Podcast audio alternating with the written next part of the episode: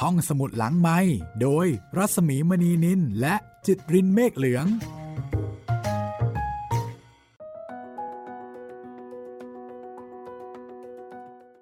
ยินดีต้อนรับคุณผู้ฟังเข้าสู่ห้องสมุดหลังไม้ EP 21 ค่ะ สวัสดีคุณจิตริน สวัสดีครับพี่หมีครับ วันนี้มากับหลวงพ่อนะคะแม่ใช่พูดเหมือนครับกันเลย ใช่กำลังจะพูดเรื่องเดียวกับพี่หมีเลย มากับหลวงพ่อครับ แต่วันนี้ไม่แน่ใจนะคะว่าจะมีผีหรือเปล่านะคะครับเพราะไม่ได้เกี่ยวกับเรื่องผีเลย ใช่ ชื่อตอนชื่อว่า หลวงพ่อท่านไม่พูดด้วย เรื่องนี้จะมีแต่หลวงพ่อค่ะอ้อมีอุบาสิกาด้วยนะคะ เป็นการอืมพูดคุยกัน ระหว่างอุบาสิกาและพระพุทธรูปค่ะ ครับ แล้วหลวงพ่อท่านไม่พูดด้วยเนี่ย หมายถึงพระพุทธรูปค่ะ เอาไม่ใช่บุคคลนะ อย่างนั้นหลวงพ่อก็ต้องไม่พูดด้วยอยู่แล้วหรือเปล่าครับพี่ เพราะว่าอืมพระพุทธน่ารูปจะเนี่ใช่ยแต่ปรากฏว่าท่านพูดด้วยอะตอนแรกเอ้าตอนแรกตายละๆอืมเอาสิ เพราะฉะนั้นเรื่องนี้นะคะ หลวงพ่อท่านไม่พูดด้วย หมายความว่าอย่างไร อันนี้แอบสปอยไปให้นิดนึงนะคะว่า เป็นการพูดคุย ระหว่าง พระครูป่าโมกค่ะ แต่อย่างไรก็ตามนะคะ ถึงแม้ว่าอาจจะพูดถึงพระตอนต้นก็มีกินเหล้าอยู่ดีนั่นแหละค่ะ แต่กินเหล้านี่หมายถึงลุงแจวอะนะ ครับผม เอาเป็นว่าเดี๋ยวตอนนี้วันนี้ค่ะ ลุงแจ๋วเนี่ย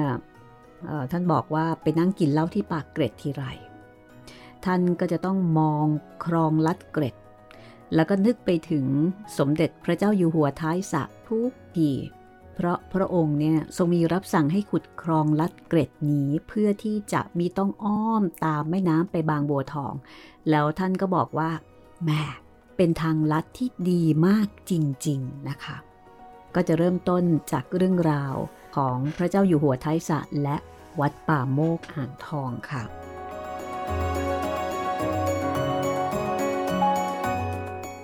ก็นี่คือ EP ที่ 21 นะคะ ของแจ๋วเจอผีค่ะ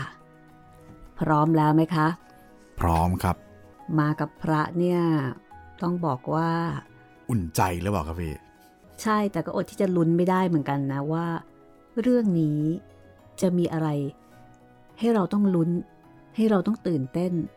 เพราะอะไรทำไมหลวงพ่อท่านไม่พูดด้วย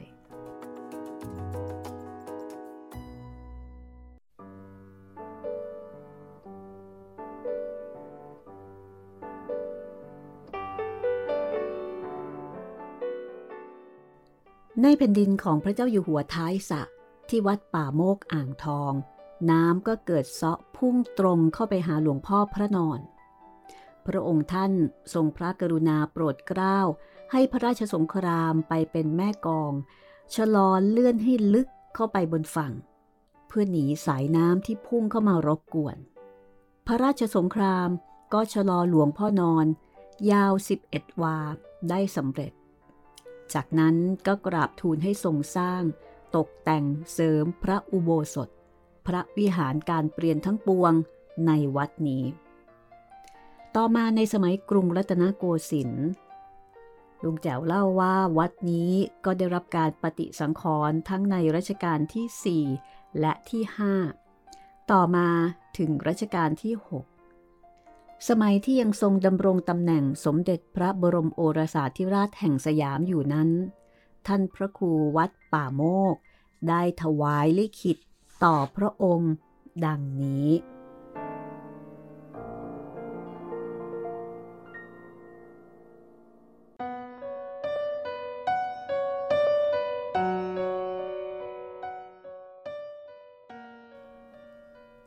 ที่วัดป่าโมก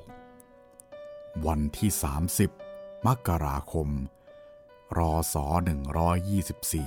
124 ลิขิตพระครูป่าโมกมุนี วัดป่าโมก เมืองอ่างทอง ขอถวายพระพร ยังสมเด็จพระบรมโอรสาธิราชทรงทราบหนึ่งเดิม วันที่10 ธันวาคมศก124 ปีนี้ เวลาประมาณบ่ายหกโมงเย็น พระโตอยู่ในวัดป่าโมก ป่วยเป็นอหิวาตกโรค หมอรักษาก็ไม่บรรเทา ขณะนั้น อุบาสิกาเหรียญอยู่บ้านเอกราช แขวงป่าโมก เมืองอ่างทอง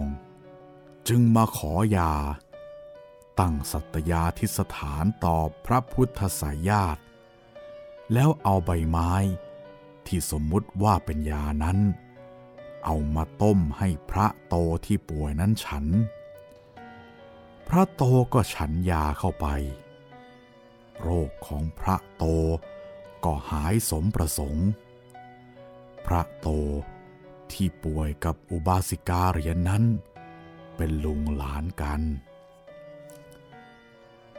2. อุบาสิกาเหรียญมาแจ้งความต่ออาตมา กับภิกษุสงฆ์ในวัดป่าโมกว่า พระพุทธใส่ญาตินี้ ท่านเป็นหลวงพ่อฉัน ฉันจะนึกธุระเอาอันใดไปหาท่าน ก็มีเสียงออกมาจากพระอุระเสมอเสมอ ท่านไม่ขัดใจ อัตมาภาพ ถามอุบาสิกาเหรียญว่า เสียงนั้นพูดออกมาจากพระอุระพระพุทธไสยญาติได้จริงเหรอ อุบาสิกาเหรียญตอบว่า จริงเจ้าค่ะ 3. วันที่ 14ธันวาคมรอศ124 เวลาหกทุ่มเจ็ดทุ่ม เลิกประชุม อัตมาภาพ จัดให้พระสงฆ์ในวัดป่าโมก ประมาณสิบรูปคฤหัสถ์ห้าคนสิทธวัดด้วย รวมพระสงฆ์คฤหัสถ์สิทธวัดประมาณสามสิบคน พากันไปที่วิหารพระพุทธไสยญาติ อุบาสิกาเหรียญก็ไปด้วย อัตมาภาพ จึงให้พระสงฆ์จุดโคมให้แสงสว่างทั่วไปในวิหาร และตรวจดูว่า จะเป็นผู้ใดทำกลมายาซ่อนเร้น เข้ามาพูดกับอุบาสิกาเหรียญตรวจดูแล้ว ก็ไม่เห็นมีใครที่จะเข้ามาแอบแฝงอยู่ในที่นั้นได้อาตมาภาพ จึงให้พระสงฆ์ปิดประตูวิหาร แล้วให้คอยรักษาสอดแนมดูในพระวิหารทั่วไป หวังจะจับเท็จอุบาสิกาเหรียญ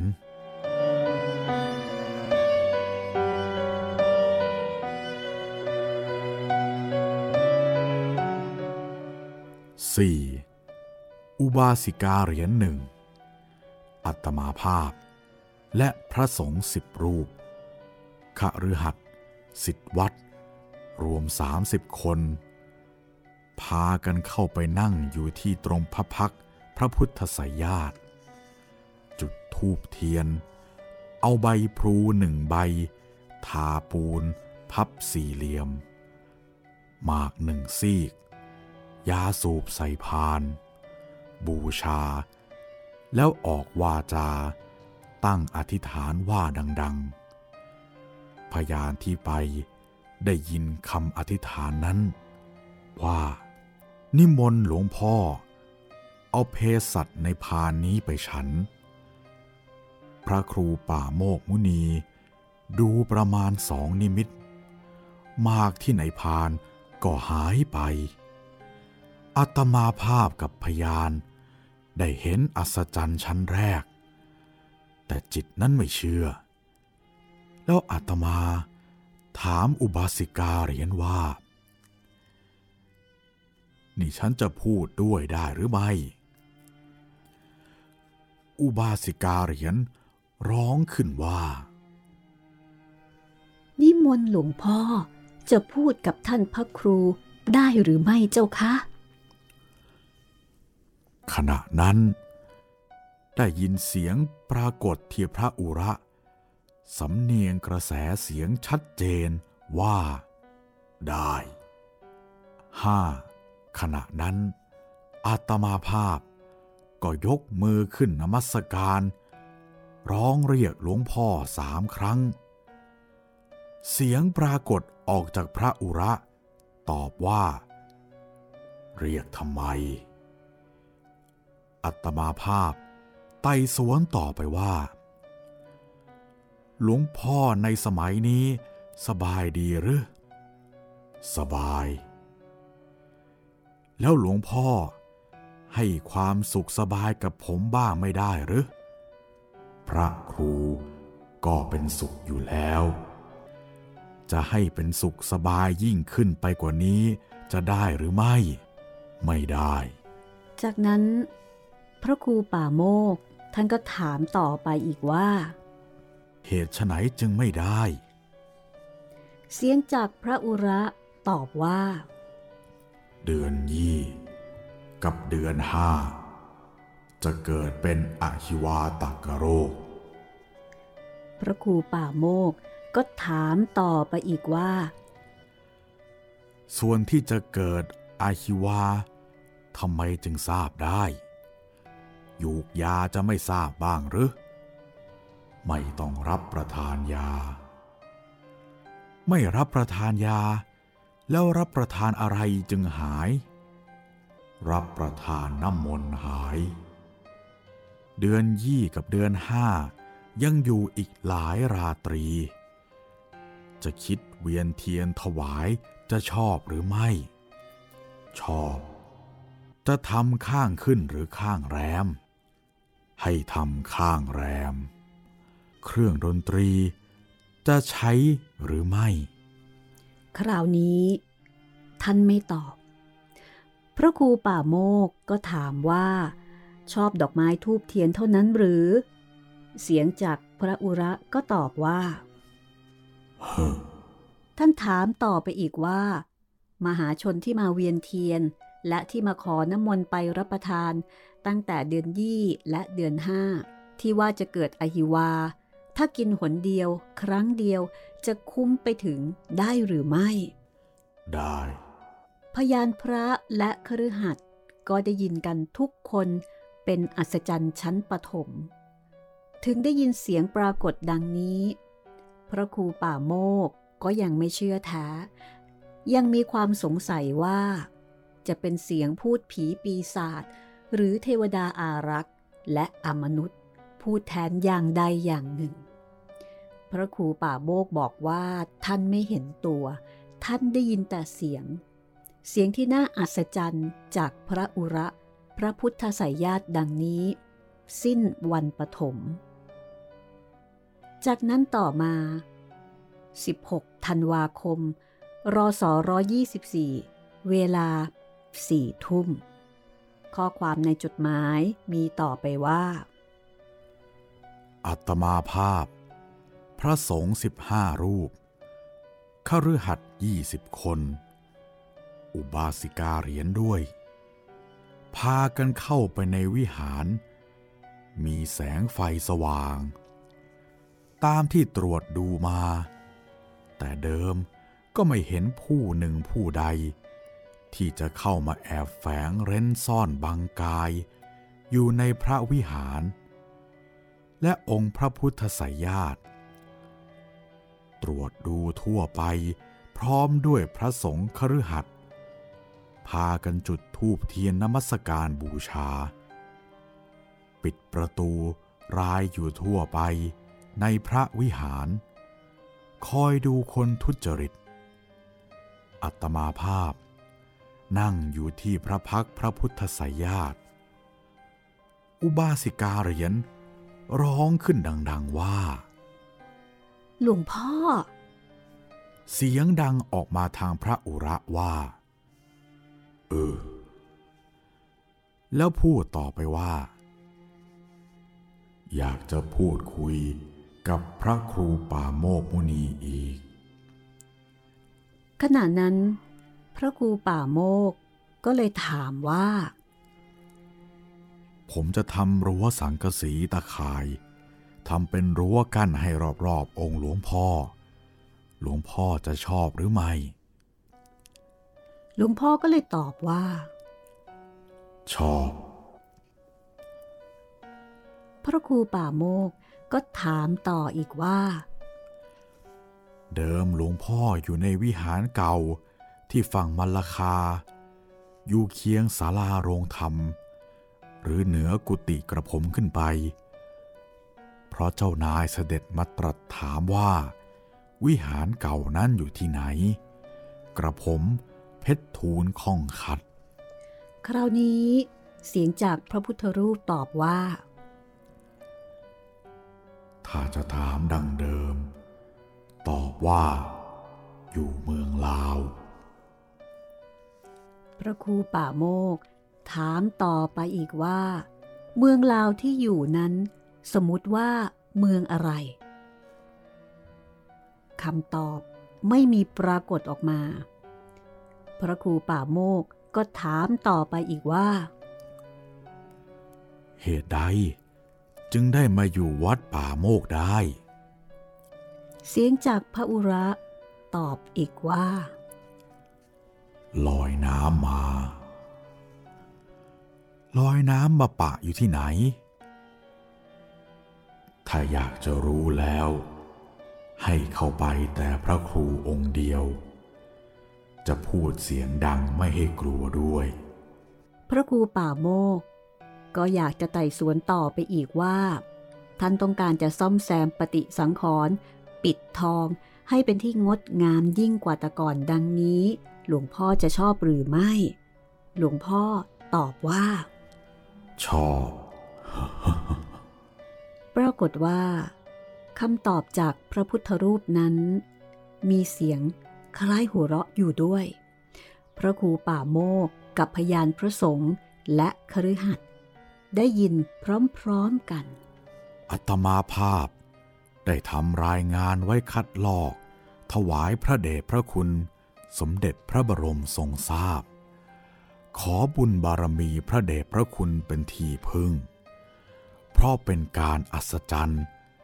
จะเป็นเสียงพูดผีปีศาจหรือเทพารักษ์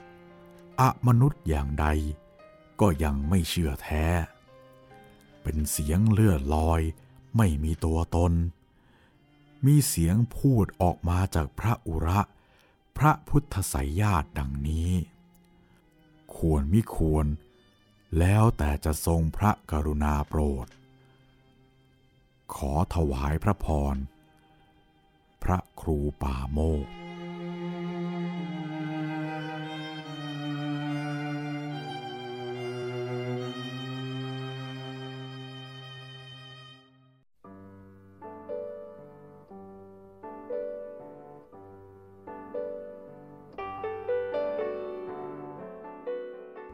เรื่องราวที่เกิดขึ้นนั้น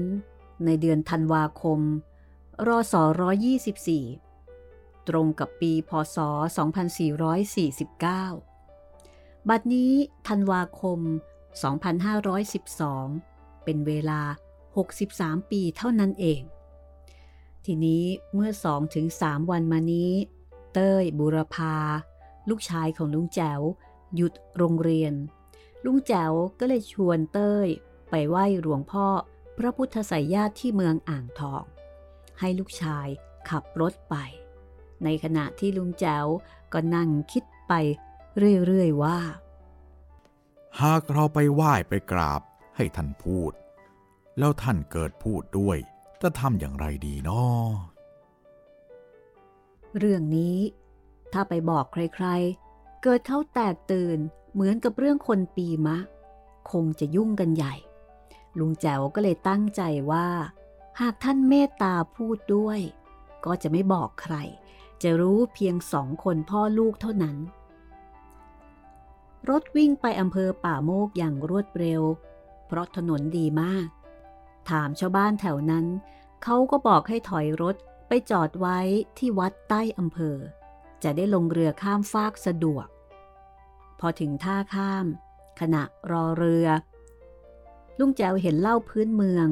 วางขายเป็นก้งๆ ก็อดซื้อกินไม่ได้ เพราะการเดินทางหากจิบน้ำอมฤตนิดๆ หน่อยๆ จะทำให้ฟ้าใส บรรยากาศงามอย่างบอกไม่ถูก จากนั้นเรือพาข้ามลำน้ำเจ้าพระยาไปแล้ว ก็เดินตรงไปยังวิหารของหลวงพ่อ เขาปลูกวิหารให้ท่านใส่ญาติอยู่ข้างใน ประตูก็ปิดเสียด้วย ท่านพระครู ที่รักษากุญแจก็ไปธุระ ลุงแจ๋วจึงเอาดอกไม้ทูบเทียน อธิษฐานอยู่ภายนอก แล้วก็นั่งเข้าพวังอยู่นอกวิหาร เต้ย ลูกชายของลุงแจ๋วไหว้พระ แล้วก็เดินชมรอบๆบบริเวณ ลุงแจ๋วนั่งอยู่ครู่ใหญ่ เต้ย ซึ่งเป็นลูกชายก็เรียกว่า กราบเถอะพ่อ เด็กวัดบอกว่า ท่านพระครูกับค่ำค่ำมืดมืดพ่ออย่ามานั่งรอให้หลวงพ่อนอนท่านพูดด้วยเลย เต้ยรู้ว่า ยังไงยังไงท่านก็ไม่พูดด้วย เอ็งรู้ได้ยังไงวะ รู้สิพ่อ ก็พ่อกินเหล้าที่ฟากโน้นแล้วมาไหว้ท่าน ท่านเหม็นเหล้าท่านไม่พูดด้วยหรอก กลับไปหาอะไรกินที่เรือนแพอยุธยาดีกว่า หลวงพ่อ ท่านจึงไม่พูดด้วยเหตุนี้เองครับ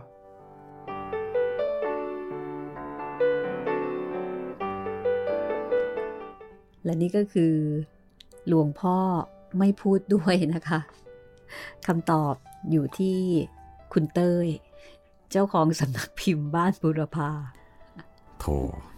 ก็นึกว่าอะไรที่แท้คนที่หลวงพ่อไม่พูดด้วยเนี่ย ก็คือลุงแจ๋วนี่เอง แต่ก่อนหน้านั้น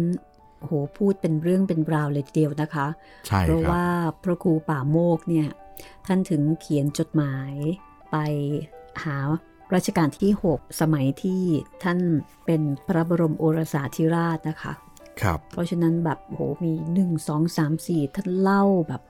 เล่าเป็นฉากๆเลยทีเดียวนะคะ ครับ แล้วขอโทษเถอะ เวลาเขียนถึงสมเด็จพระบรมโอรสาธิราชเนี่ย คือถ้าท่านไม่แน่ใจจริง ๆอะ ท่านจะเขียนถึงหรือ นั่นนะสิพี่ โอ้ แต่ลุงแจ๋วนี่แหละค่ะ ลุงแจ๋วก็คงมั่นใจอะ โอ้ เขียนถึงขนาดนี้ ต้องพูดได้แน่ ๆ เลย ไปดูลองซะหน่อยดูใช่ จากเรื่องของพระนะคะ ครับค ราวนี้มาพูดถึงเรื่องพระเอกกันบ้างค่ะอันนี้พระเหมือนกันครับอ่าเรื่องนี้นะคะ มีชื่อว่า เขารู้ตัวว่าจะต้องตาย ชลิตสุเสวีค่ะ ที่บอกว่าเป็นพระเอกเขาเป็นพระเอกจริง ๆ นะ คุณจิตรินครับ คุณอาจจะเคยได้ยินคำว่าสาวเครือฟ้า โอ้ เคยต้ได้องรู้ยินอยู่ครับแล้วครับ ใช่ไหผม มมีการทำเป็นภาพยนตร์ ละครอยู่หลายครั้ง ในช่วงปี 2493 ถึง 2494 นะคะชลิตสุเสวี เขารับบทเป็นพระเอกค่ะอืมก็คือเป็นนายร้อยตรีพร้อม ที่คู่กับสาวเครือฟ้านั่นแหละ ดิฉันแอบไปดูมาแล้ว แอบค้นจากคำว่าชลิต สุเสวี โอ้หล่อเลยล่ะค่ะ เดี๋ยวถ้าเกิดว่าใครสนใจนะคะ ลองไปค้นดูค่ะ ชลิต สุเสวี แต่ประเด็นก็คือว่า เขารู้ตัวว่าจะต้องตายค่ะ เอาละค่ะ เรามาติดตามชีวิตของชลิต สุเสวี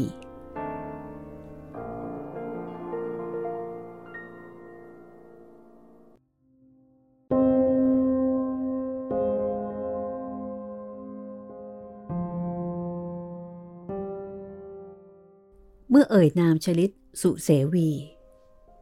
ใครๆ ก็ต้องนึกถึงฝีมือเขียนภาพลายเส้นขยุกขยิกของเขา ลุงแจ๋วเล่าว่า เมื่อเขียนแล้ว ชลิตก็จะเซ็นเสวีไว้ตรงมุมภาพ เมื่อว่างจากการเขียนรูป ชลิตก็จะไปแสดงเป็นพระเอกภาพยนตร์ไทย เริ่มจาก สาวเครือฟ้า เป็นในร้อยตรีพร้อม แล้วก็แสดงมาเรื่อยๆ ลุงแจ๋วกับชลิตรู้จักกันตั้งแต่ปีพศ 2493 ถึง 2494 ตอนนั้นเขาทำงานอยู่ที่สยามสมัย ลุงแจ๋วก็ทำละคร แล้วไปเที่ยวที่นั่น ก็เลยรู้จักมักคุ้นมาเรื่อยๆ เมื่อเขามาแสดงเป็นพระเอก ให้บริษัทสถาพรภาพยนตร์ ไปถ่ายทำที่อ่างหิน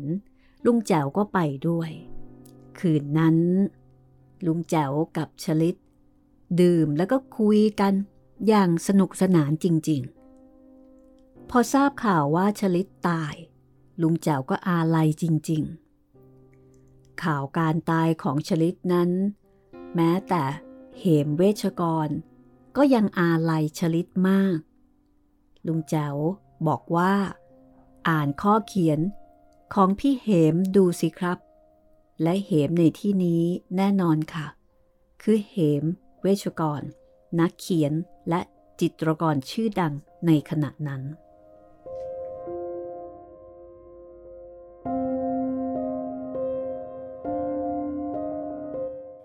อนิจจา จิตรกรเพื่อนรัก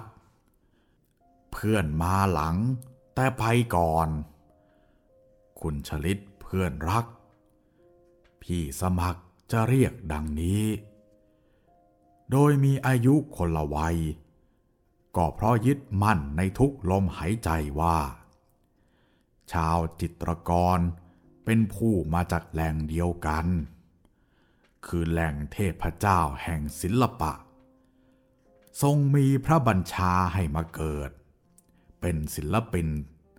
ตามวิสัยแห่งตนในภพนี้ แม้แต่จะมาก่อนมาหลัง ก็ยังคงเป็นสายเลือดเดียวกันอยู่นั่นเอง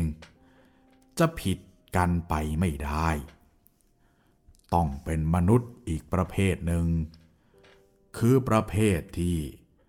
ไม่เป็นภัยแก่ผู้อื่น มีแต่จะก้มหน้าก้มตา ระบายโลกให้สดสวยงดงาม ความสุขใจ ความภาคภูมิใจ อยู่ที่การได้สร้างสรรค์ศิลปะ ให้เป็นที่ชอบแก่ผู้อื่น และจิตรกรไม่รู้จักเหนื่อย ไม่รู้จักเบื่อในงานของตน จะยิ้มออกและสุขใจเมื่องานนั้น ๆ แล้วลง แม้งานที่แล้วมา จะไม่เป็นที่พอใจผู้อื่น ก็ยิ้มรับปรับปรุง แก้ไขอย่างใจจริง ตามวิสัยกำเนิด และโดยพระบัญชาแห่งองค์ศิลปะ เมื่อจิตรกรชาวเราผู้มาก่อนเลี้ยวหลังไปพบผู้มาจากแหล่งเดียวกัน โดยบัญชากำเนิดเป็นจิตรกรในภพนี้ เขาผู้มาก่อนต่างดีใจมักวิ่งเข้าหากัน เรารักกันเห็นใจกัน แต่อนิจจา เพื่อนเลือดเดียวกันอันเป็นที่รักยิ่ง ได้ด่วนจากไปเร็วนัก ชาวเราผู้เลือดเดียว สุดจะอาลัยเป็นที่สุด เพื่อนช่างไม่เหลียวหลังดูพวกเดียวกัน ที่ยังก้มหน้าก้มตาทำงานไปตามพระบัญชา ยังคงเป็นผู้อดทน และกระทำตนให้เป็นที่หมดภัยแก่ผู้อื่นในโลก ต้องทำตนหมดความอิจฉาผู้อื่น และก้มหน้าสร้างศิลปะให้โลกนี้ สดสวยอยู่อย่างเคย เพื่อนเอ้ย ชาวเรารู้อยู่ในขั้วลึกแห่งใจว่า เพื่อนไม่ได้ไปไหน หรือไปลำบากที่ใด เพื่อนได้เดินทาง กลับไปแหล่งตามพระบัญชา แห่งองค์เทพศิลปะนั่นเอง และชาวเราที่ยังอยู่ จะช่วยกันสร้างงานต่างๆ ให้เป็นที่ถูกใจเพื่อน หรือเป็นการกุศลแห่งเพื่อน อย่างไม่ท้อถอย จนกว่าจะถึงกำหนดแตกดับดังเพื่อน และก็จะตามไปไม่ช้าก็เร็ว จงเป็นสุขเถิดเพื่อนรัก ม เวชกร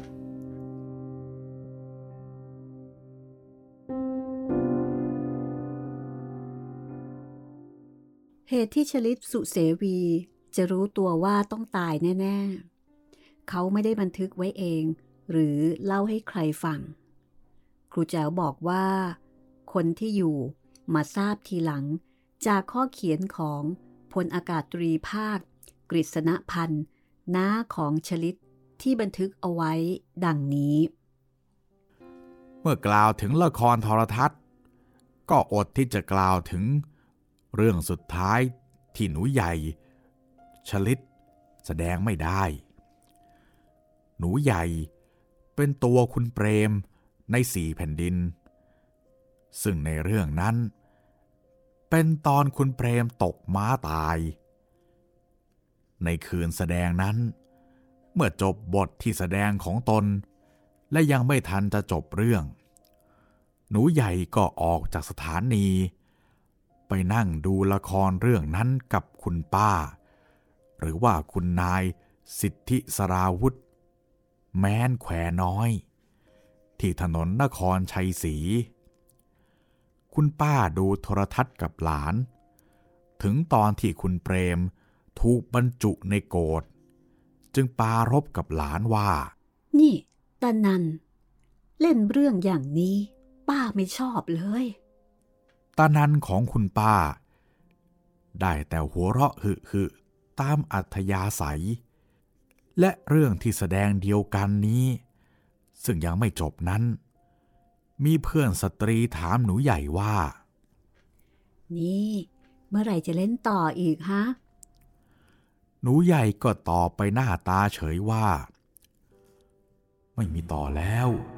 ก็ผมตายแล้วนี่คำพูดอย่างนี้ คนไม่ถือก็ไม่มีอะไร คนถือก็คิดไปมาก แต่มันก็เป็นความจริงขึ้นมาแล้ว เรื่องถือไม่ถือ ก็ยังถกเถียงเป็นสองฝ่าย ไม่รู้จักจบ เรื่องที่ไม่ควรตายของหนูใหญ่ ในฐานะของญาติผู้ใกล้ชิด ยังมีอีกมากไม่รู้จักจบ ท่านผู้ใดที่เคยแสดงละครร่วมชีวิต ร่วมฉากกับหนูใหญ่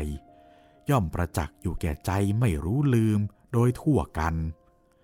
ชั่วหนูใหญ่ก็มีดี หนูใหญ่ก็ทำไว้มาก แม้หักลบกลบกันได้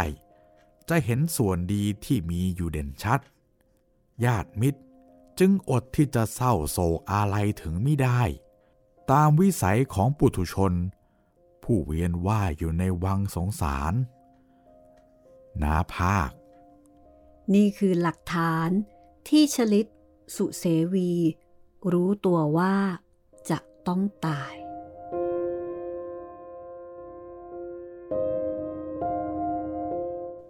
และนี่ก็คือชลิต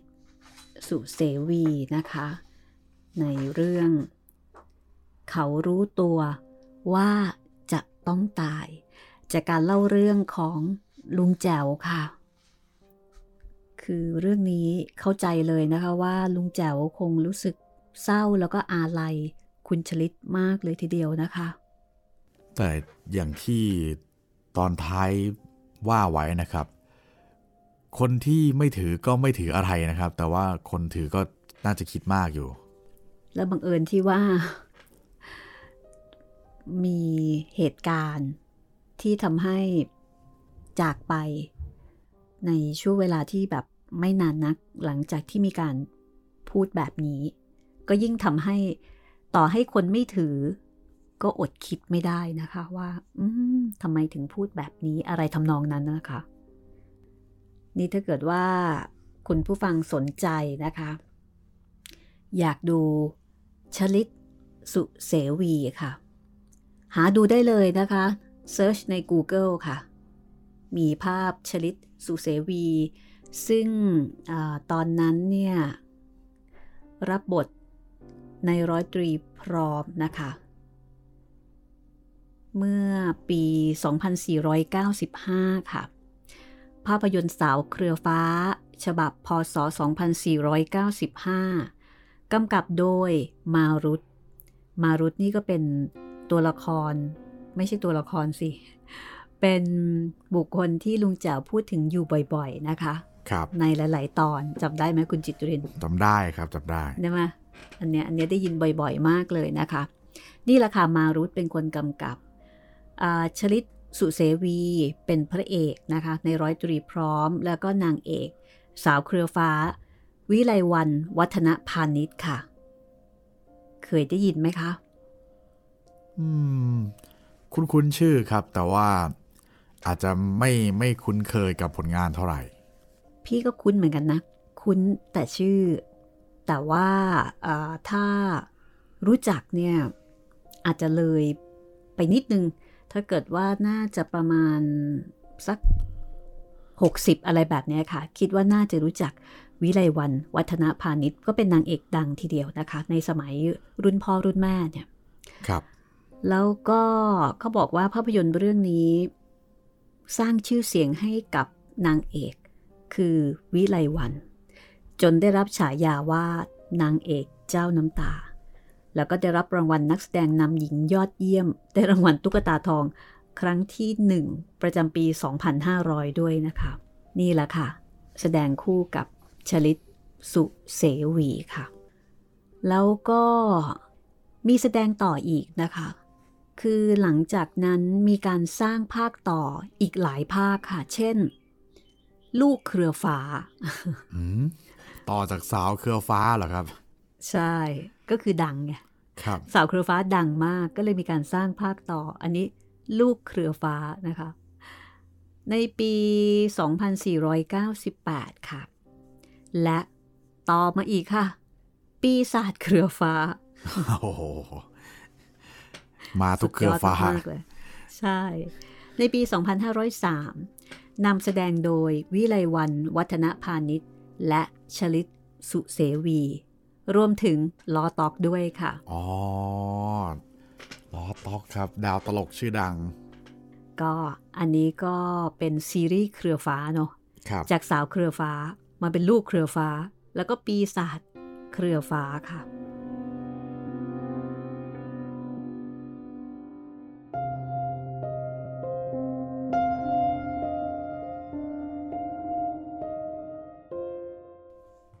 เรื่องต่อไปนะคะ คุณจิตริน เรื่องต่อไปนี่ลุงแจ๋วไม่ได้เจอผีใช่ไหมครับ ไม่ แล้วก็ไม่ได้เป็นแฟนลุงแจ๋วด้วยนะคะ อ้าว เป็นแฟนคลับ อ๋อครับผม แหมลุงแจ๋วเขาแฟนเยอะนะคะ ครับ แล้วในเรื่องนี้เนี่ยลุงแจ๋วก็จะมีการมีการอธิบาย ให้คำนิยามของคำว่า แฟนค่ะอื้อหือลุงแจ๋วแฟนเยอะไงซึ่งลุงแจ๋วก็พูด ในเรื่องนี้นะคะบอกว่าโอ้โหผมเนี่ยนะ มีแฟนกับเขาหลายประเภททีเดียว แฟนหลายประเภท มีการอธิบายด้วยนะคะว่า มีกี่ประเภท และแต่ละประเภทเนี่ยมีลักษณะอย่างไร สนใจอยากจะฟังไหมคะ ฟังแล้วรู้สึกแบบอุ้ยลุงแจ๋วอันนี้ลุงแจ๋วไม่ได้อธิบายผีนะคะ แต่อธิบายแฟนก่อนค่ะครับใช่ผมแฟนเจอผีนะคะ และหลังจากนั้นค่ะ เราจะกลับไปที่ผีที่รั้วค่ะ ผีที่รั้ว ค่ะแม่อย่าบอกนะว่าผีสิงรั้วครับ โรงเรียนดนตรีทหารอากาศค่ะ อ๋อครับ เพราะว่าทหารอากาศหรือว่าในแนวค่ายทหารเนี่ย รู้สึกว่าจะมีผีเยอะเหมือนกันนะเนี่ยอะใช่ครับ เหมือนกับว่าพอพูดถึงทหารก็ต้องมีการตายการการจากลาเกิดขึ้น แล้วพอตายเสร็จปุ๊บไปไหนไม่ได้ก็เลยจะต้องอยู่แถวนั้นอะไรประมาณนี้มั้งพี่ มีหลายตอนเลยนะ ครับ ผีที่โคกกระเทียมใช่ไหมใช่โอ้ผีนี่ยอดอะไรฮิตนะผีผี ที่ค่ายจักรพงศ์ใช่ครับ โอ้ หลายตอนค่ะ อันนี้ก็เหมือนกันนะคะ อันนี้ในแนวทหารอากาศบ้างค่ะ แต่เป็นผีที่รู้นะ ไม่ได้เป็คนรับผีที่เครื่องบิน เจอเจอกัน EP หน้า EP ที่ 22 ค่ะ คุณจิตเรนครับ เจอเจอกันได้นะครับ ทางเว็บไซต์แล้วก็แอปพลิเคชันของไทย PBS Podcast นะครับ ทุกวันจันทร์ วันพุธ แล้วก็วันศุกร์นะครับ เอาละค่ะสำหรับวันนี้ลาไปก่อนนะคะ แล้วพบกันใหม่ EP หน้า สวัสดีค่ะ สวัสดีครับ